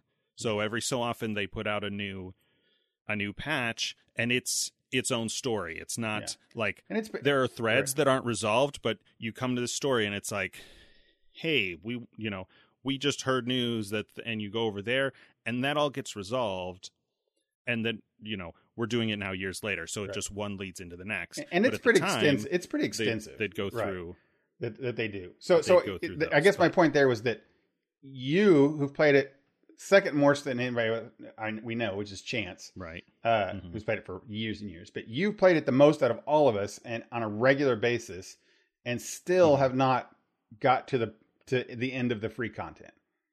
Right. Right. And Uh oh yeah, I guess so. Yeah, so so that's that's impressive. You don't ha- we we don't have to have been playing this, and, hon- and honestly, like, but now the real where they get you on this, listeners, is that once you purchase a copy, because you have to buy, it's one of those where you buy a box and then a subscription. It's a it's a Mhm. sub account, so you have to pay Yep. ten to fifteen dollars a month, whatever it is, uh, to to play the game. Uh, that Mhm. kicks in as soon as you buy the game. So if you see the the game on sale, which by the way, it's always going on sale off and on all the time, Mhm, mhm. uh, you you then have to you have to pay the monthly price, and you can never drop back down to free. So yeah, the the trial is for new for new accounts. yeah. So so if if you buy it, you can never go back. Um, so the the real the real trick there is don't buy it. Just don't buy it. So far, the only thing we've we've we've seen the inability to do is that you supposedly are supposed to have longer queues, which they're already uh, fixing, and uh, you can't talk cross world to people. I think. So oh, I see. that's maybe it. maybe that's what it was because Fox uh had to make his character on a different uh server right. than we So did. And so the, the if, those, server if those two things don't bother you, it you WoW, have a full game that is uh, you know crazy Yeah. much for Yeah. for the thing. Uh, so any, I'm sure I'm sure for me it was like the at the time that they they keep adding to that free trial like it keeps getting better It keeps as they better. get more expansions and I'm I'm sure that when I when I did it it was like just to level 30 or something and so Yeah. I got my character to that point it was like okay well if I want to keep going like yeah I could just go back and start leveling up jobs but I want to keep moving forward Right. with this story yeah, I, I honestly Uh, think that they to if they were a little smarter, they would have it to be like thirty or forty. Like after you pick your second job, and then and then like okay now now pay because that, that's what they that's what they should do. But um, I'm like I said, I'm sure they look at the numbers and whatever features are not in there or whatever you know feeling people have from the game. Um, they're successful. Whatever it is, they're they're succeeding. Yeah. So I'm not Yeah. one to really to really speak. I just you know it's kind of like one of those hey co- hey corporation, you could be getting more money out of us. You know, I mean they're right? they're doing fine, right? And they're they're choo chooing up on yeah. on Blizzard. So Yeah. Who knows? Yeah. Who knows? hey, we only got a little bit of time left. Do you want to go to our show before we talk our our, our movie? We've got only Yeah.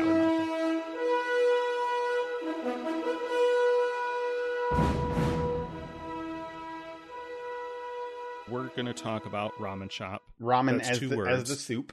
Yeah. Ramen Uh, Ramen Shop. shop. Listening to last week's show, I was like, "Oh, I can hear why you didn't hear hear this right because it did sound like one word." Uh, it's from Shop. 2018. So th- Okay. this this is stronger in the second half than the first half. Like Yeah, it's a sure. little I I was little, I was uh, really not liking this not- show the first half. not meandery, but kind of. Um, I couldn't tell if like maybe I was too tired to watch it, but it's very. Um, I don't know what It's Like, very. wanna I'll say- say it's very Anthony Bourdain is what it is. It's it's a little bit yeah, it's like it's like a set of kind of filler shots from a cooking show almost. It's a hundred percent like that. I mean, it, it totally is. Everything. I, I mean, with just very few shots about like his family and stuff like that that that, that they pop in here and there. Uh, but Yeah. the the whole first thirty three to fifty percent of the show is just like let's talk with somebody who works in a in a shop about this and then show all the dishes and talk about the culture like this is definitely you know a travel channel show is what i'm watching which i was Mhm. like this is fine but i've seen travel channel shows that are better and it's okay right but then the Right. second half gets better i, I will Yeah. say I, I think yeah you get into this story i was i was a little bit lost i'm like i know the the summary gives me some sort of expectation but i'm like as i'm just watching the movie and trying to i'm like what what has the movie told me about this guy and his life and and who these different characters are and i i just was like it's it's not much of anything. And i Yeah. you know i think that's intentional. You just get this guy's life right? He's sort of going through this and he's got this father who's you know basically checked out. And then like once he gets to singapore then the story really starts. Yeah. Right as he starts to as he meets the um the woman and you start to get flashbacks of his parents meeting and their sort of courtship romance um stuff and then that leads into the story with uh his grandmother his maternal grandmother. And you get just enough of um just enough of the history of Singapore during World War II to understand why his grandmother is so prejudiced against Japanese yeah um, people because the protagonist is uh, was born to a Japanese father and a Singaporean I don't know if that's the right word right um, mother um, and that creates this this rift and I mean we're in spoilers here so I'm, I'm Right. telling the whole story but um cuz she his mother leaves right and goes back to Japan Yeah. with with this man and and her mother basically disowns her and is still very bitter about it because her daughter died in Japan and she never got to see her again or reconcile or or any of that and now here's her grandson the sort of representation of this of this rift in their family um and well the um The the the Yeah. biggest thing it, it does have to do with Singapore, and it almost is shown through kind of a cultural, even emotion or attitude how they do things, and it's low key. I'll say it's much like mhm. Japanese culture, and they even say this a little bit in a line or two in, in the show, um, is um, very guarded. They don't show their Mhm. emotions often. It's Re- it's it's a reserved chaste kind of you know Mhm. culture, I would say. Um, and almost there there are some things about it that are almost puritanical yeah, right. Right. And, and they, Mhm. so it's not like he talks about it. You don't get any of that feelings. I mean, there might be to very subtle things to Japanese viewers or something who are watching that first half and I'm like, they get it. But I just didn't get Mhm. any kind of feelings or thought process about what these characters are really thinking about. You know, there there might be, like I said, some subtle things that I don't get. But when they go to Singapore, I mean, he even mentions like, "Hey, are you always so like open and and flat out with your kid?" and like, and she wasn't Right. really any, but but it just to him was so foreign that they just talk Mhm. about things or have emotions or are joke joke to, with each other. Um, right and and and that's actually I think the real key to the whole movie changing is because at that point then uh then you get into why he's there right it took half this show to find out actually why he's there and, and what he's going you know his like his journey or quest is to kind of set out to do his uncle who is also very open and uh, uh jovial and or talks Mhm. about things openly uh fosters that and moves that storyline forward really well. Um, the the lady that he meets in Singapore prompts him forward, so they they all seem to be like making the story come out, and that happens when it comes to Singapore because it's a whole different kind of thing. Uh, which Right, that's and I- that's what I, I really think- started to like. Right, is when that yeah happened. that's and that's intentional because I think the the protagonist is sort of just you know wandering drifting through life right like he doesn't he's sort of uh has no has no foundation because his his mom passed away you know very His- young His dad doesn't talk about things. His his dad is is closed off and then his dad passes away and he he doesn't really know what to do and wants some sort of answers you know in the in the west we would call it like wants to go and find himself except he literally does have family over there that he's trying to find Right. and and so he, he he's he doesn't really know for sure um why he goes to Singapore either. And so as he goes like he has some little things like he wants to find his uncle and he you know wants to try some of the food because he's a chef he's interested in food in general Yeah. but then as he meets these people as he has these these encounters um his his path becomes more clear to well him I, I i didn't get in that first half and again i think this is this is something that i don't understand with the cultural you know Sure. nods or stuff like i didn't get the whole thing that his mom you know uh was was hurting or that or that uh, was sad or something or that i didn't get that the dad um i, I get the dad was definitely downer but i didn't Right. get that that that it was you know over anything besides that he was just a downer person. Um and because it, they you know or why the kid was the way it was i just kind of thought it what it the way it was. Even even the uncle was like it's just kind of a thing. Um like his his dad's uncle uh and then right like I said, then we go then we go to Singapore and we start getting emotions, and I, that's when I said I think sneakily, uh, if I had quit, I would have been a little sad because well, I don't say because I Sure. wouldn't know I wouldn't known it. Um, in, in hindsight though, because and I was ready to kind of like, uh, if if it wasn't for the show, I would have I definitely would have turned it off. Um, right and, and then I watch it, and then we it's when it's it really starts to go when he gets drunk and goes talks to his grandma, and it's when the Mhm. grandma comes in, when the whole grandma thing comes into the scene, and and she's you know straight um, a bad person, right? Like that's what you get right off the bat. Like she's the she's this terrible person who's Right. prejudice or whatever kind of reason, and she and she her her kid Yeah. died, et cetera, et cetera, all that things.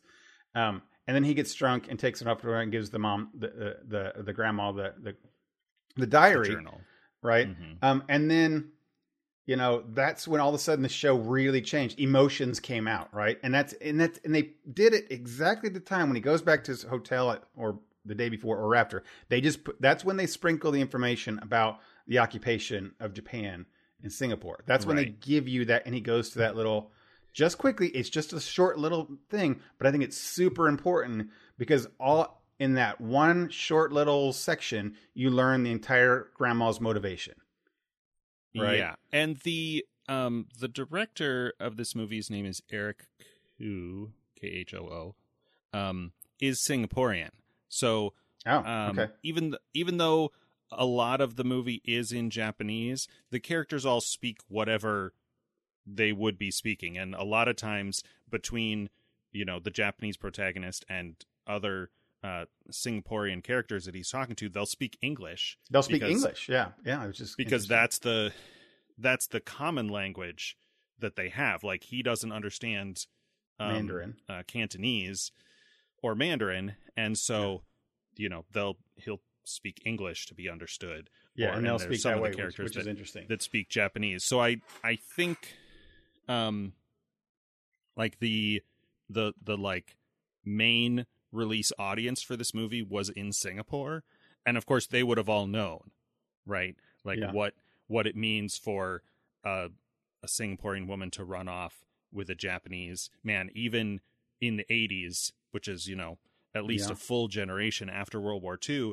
like all of those hurts are still fresh. It'd be like, you know, talking to talking to someone of the greatest generation about Pearl Harbor yeah. uh, well, th- then then we find out real quickly that like internment um, camps. her her dad was killed, right? Like her dad was killed Right. in the occupation thing. And then they talk about like Yeah.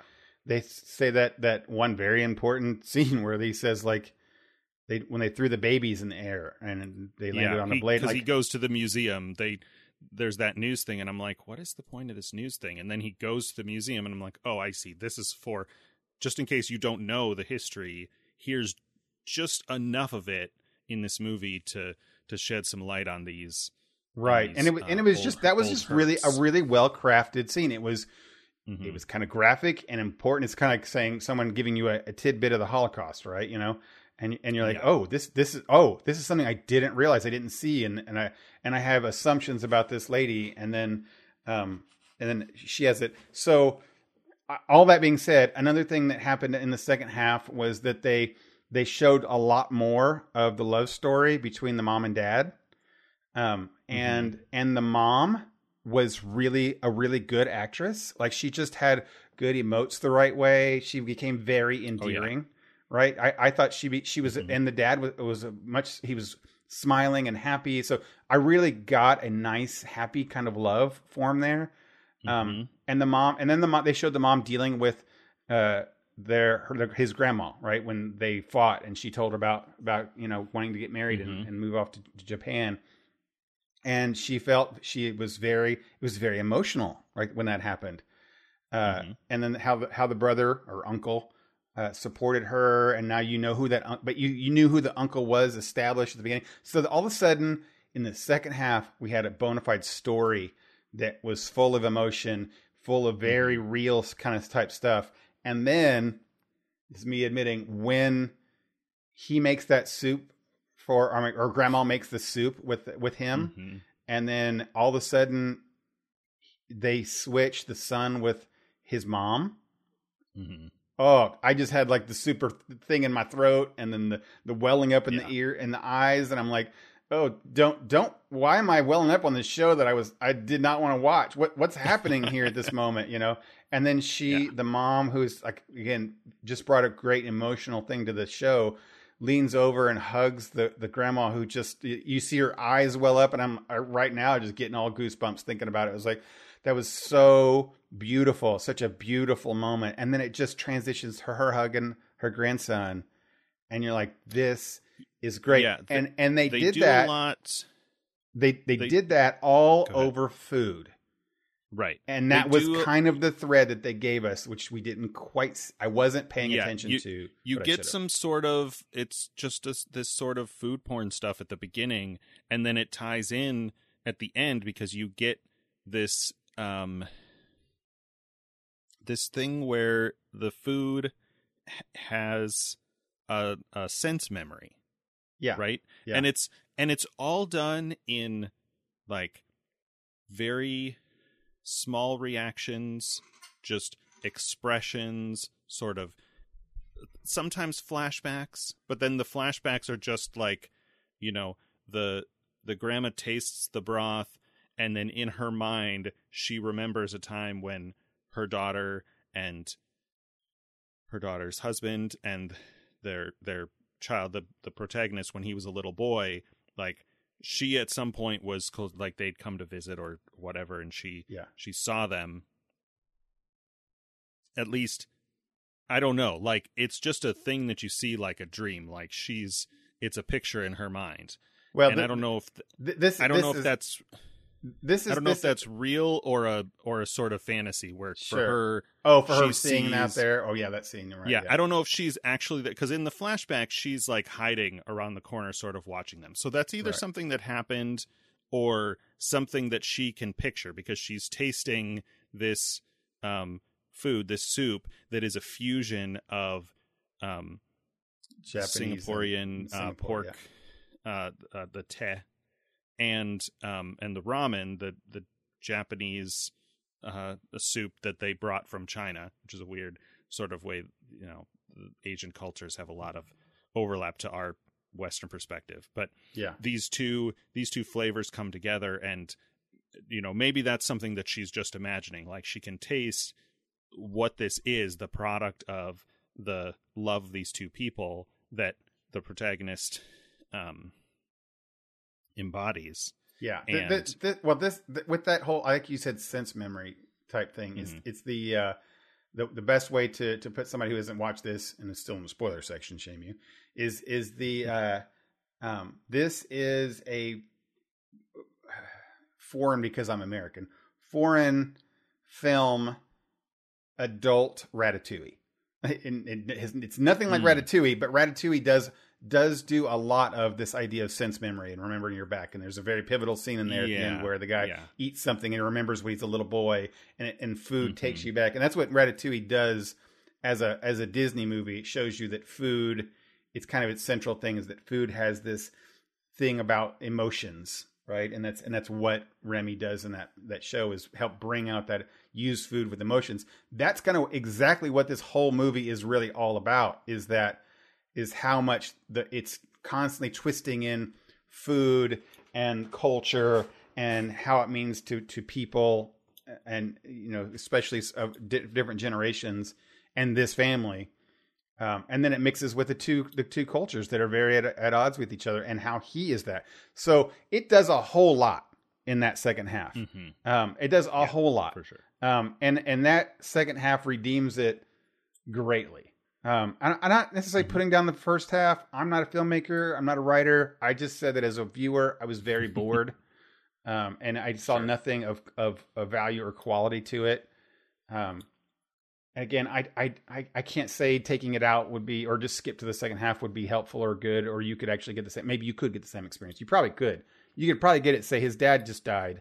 I bet you could start the show say his dad died and he found his mom's journal and he's in Singapore now, and then and then it would it would go.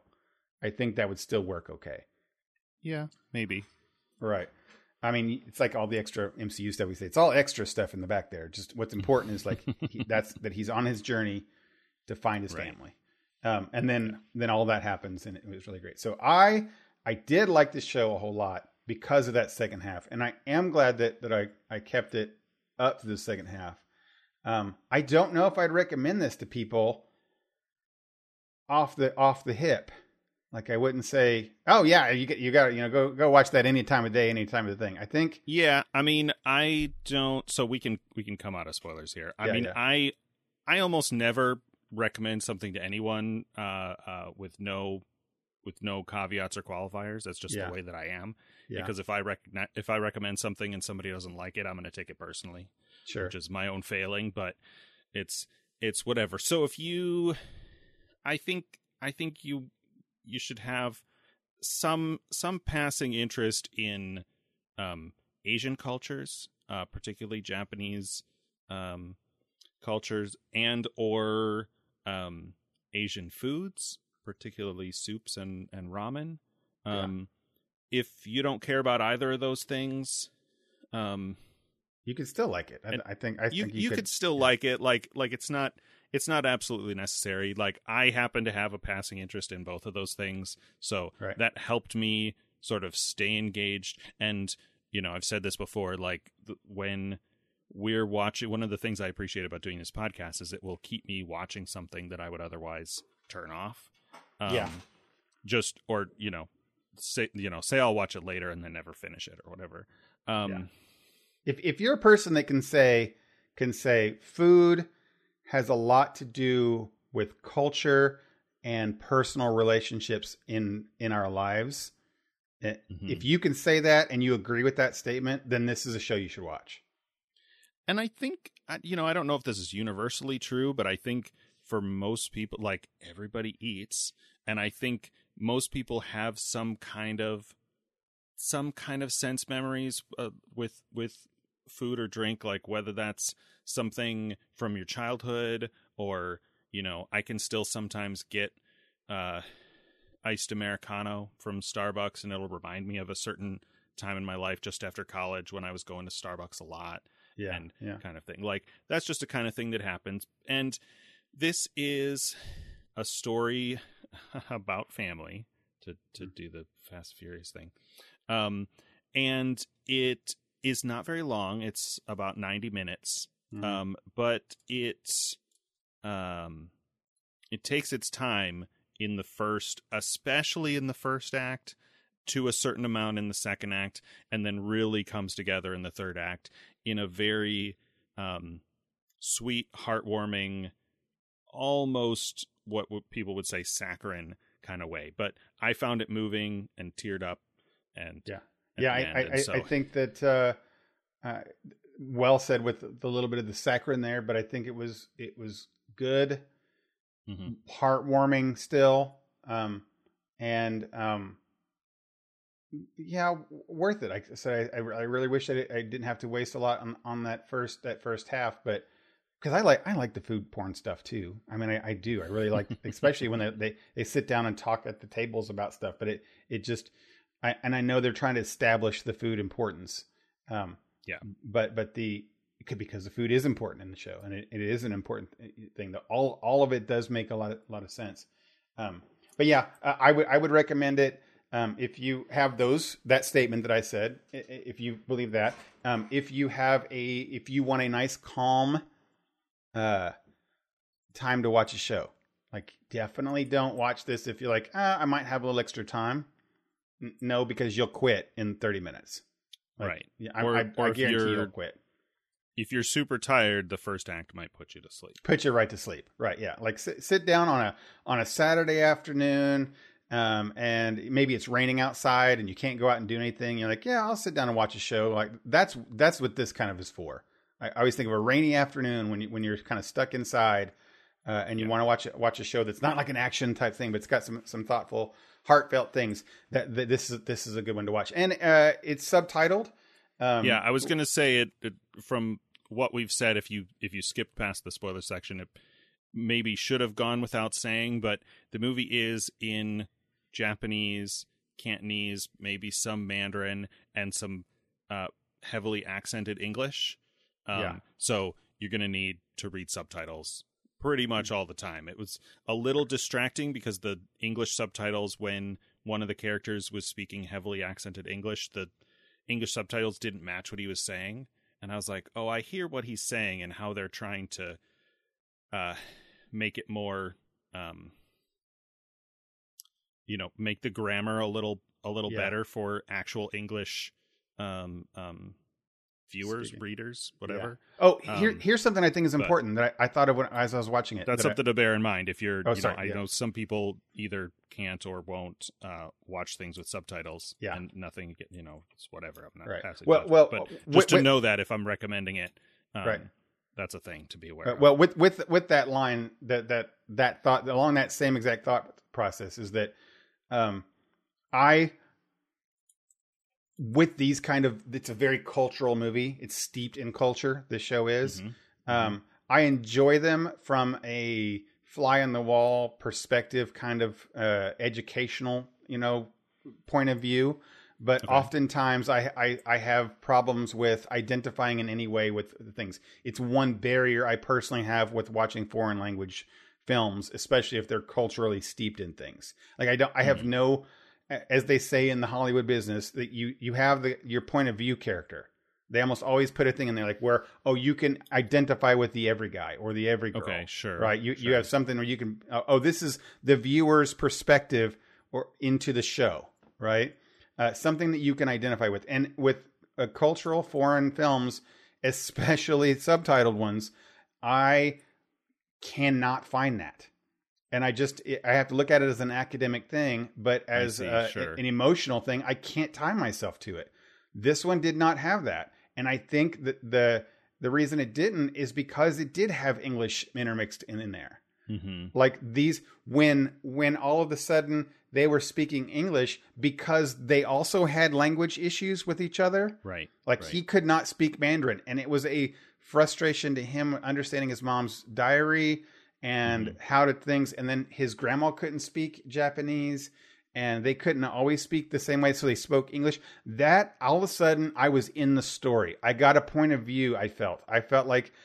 I'm also these characters, and I could relate to that. I don't understand what's going on. So when they would speak English, even if it was a little broken English, I was like, "Oh, oh, I'm I'm like them. I'm I'm in on everybody's understanding everybody here," and That's it just really pulled me in. I've with that I've heard bit. that. That's that's one of those like uh neuro kind of things where some people if if there's not a character in a movie that they can identify with like to whatever degree like they have no interest in it at all Yeah, I'm like, that's that's wild to me. Like, I've definitely watched things and identified with the protagonist or one of the other characters. You know, if I'm I'm finally uh, sort of casually watching Seinfeld, and it, uh, it it bothers me how often I identify with George. But, right, yeah, right. Um, um, but you know, I've watched, I've watched shows that are you know the the cast is all female or whatever, and I guess even in that case, like I can see, I can find something. you can find something to- like, oh, it's family, or they I'm love like, they, oh, they, ha- they have a person, love or- like- with a, a friend like or something. you know yeah. maybe this maybe this character in an anime is a you know a high school girl about to go into her last year at high school and nothing about a high school girl is relatable to me except she feels like she's about to finish high school and she's wasted her time and she wants to go on an adventure before um right, you, you can know, it's identify with I'm like- that something. I'm like right? that's that's almost transcendent like I can Right. I can relate to that concept Yeah, sure, yeah, easily. yeah. And and and uh, cultural movies, they're like Japanese culture in particular, is very different than most than a lot of cultures. They are very, very, very different. Um, and and uh, and even so much than the- all the different Asian cultures around them. Uh, so much. Uh, Sure. So so Yeah, th- I mean, this was this was yeah, that. This was this was pointing that out, putting two cultures together uh, where they don't understand each other, and then they threw like I said, then they threw English in there, and I'm like, oh, I'm I'm not necessarily because because it's English, but that just brought me into this idea of of these are the- two different cultures, like Yeah, I am culture, a different culture. The culture challenge of it took you out of your normal. If you're watching just an anime or something that's all 100% steeped in Japanese culture, the the you know fish out of water culture shock kind of yeah, kind of thing made that made that stuff a little more relatable. And I, I get that. yeah, and it did, and and that's I think what helped make it become emotionally tied for me. Like I, Hmm. all of a sudden now, I'm there with them. I get it. I feel what you're feeling all of a sudden, and then everything gets better, and it and not gets better, but it all ties emotionally into me. So yeah, thumbs Sure. up. And even as we talk about it, it it, it becomes uh, even better that that emotional thing. So uh, Yeah.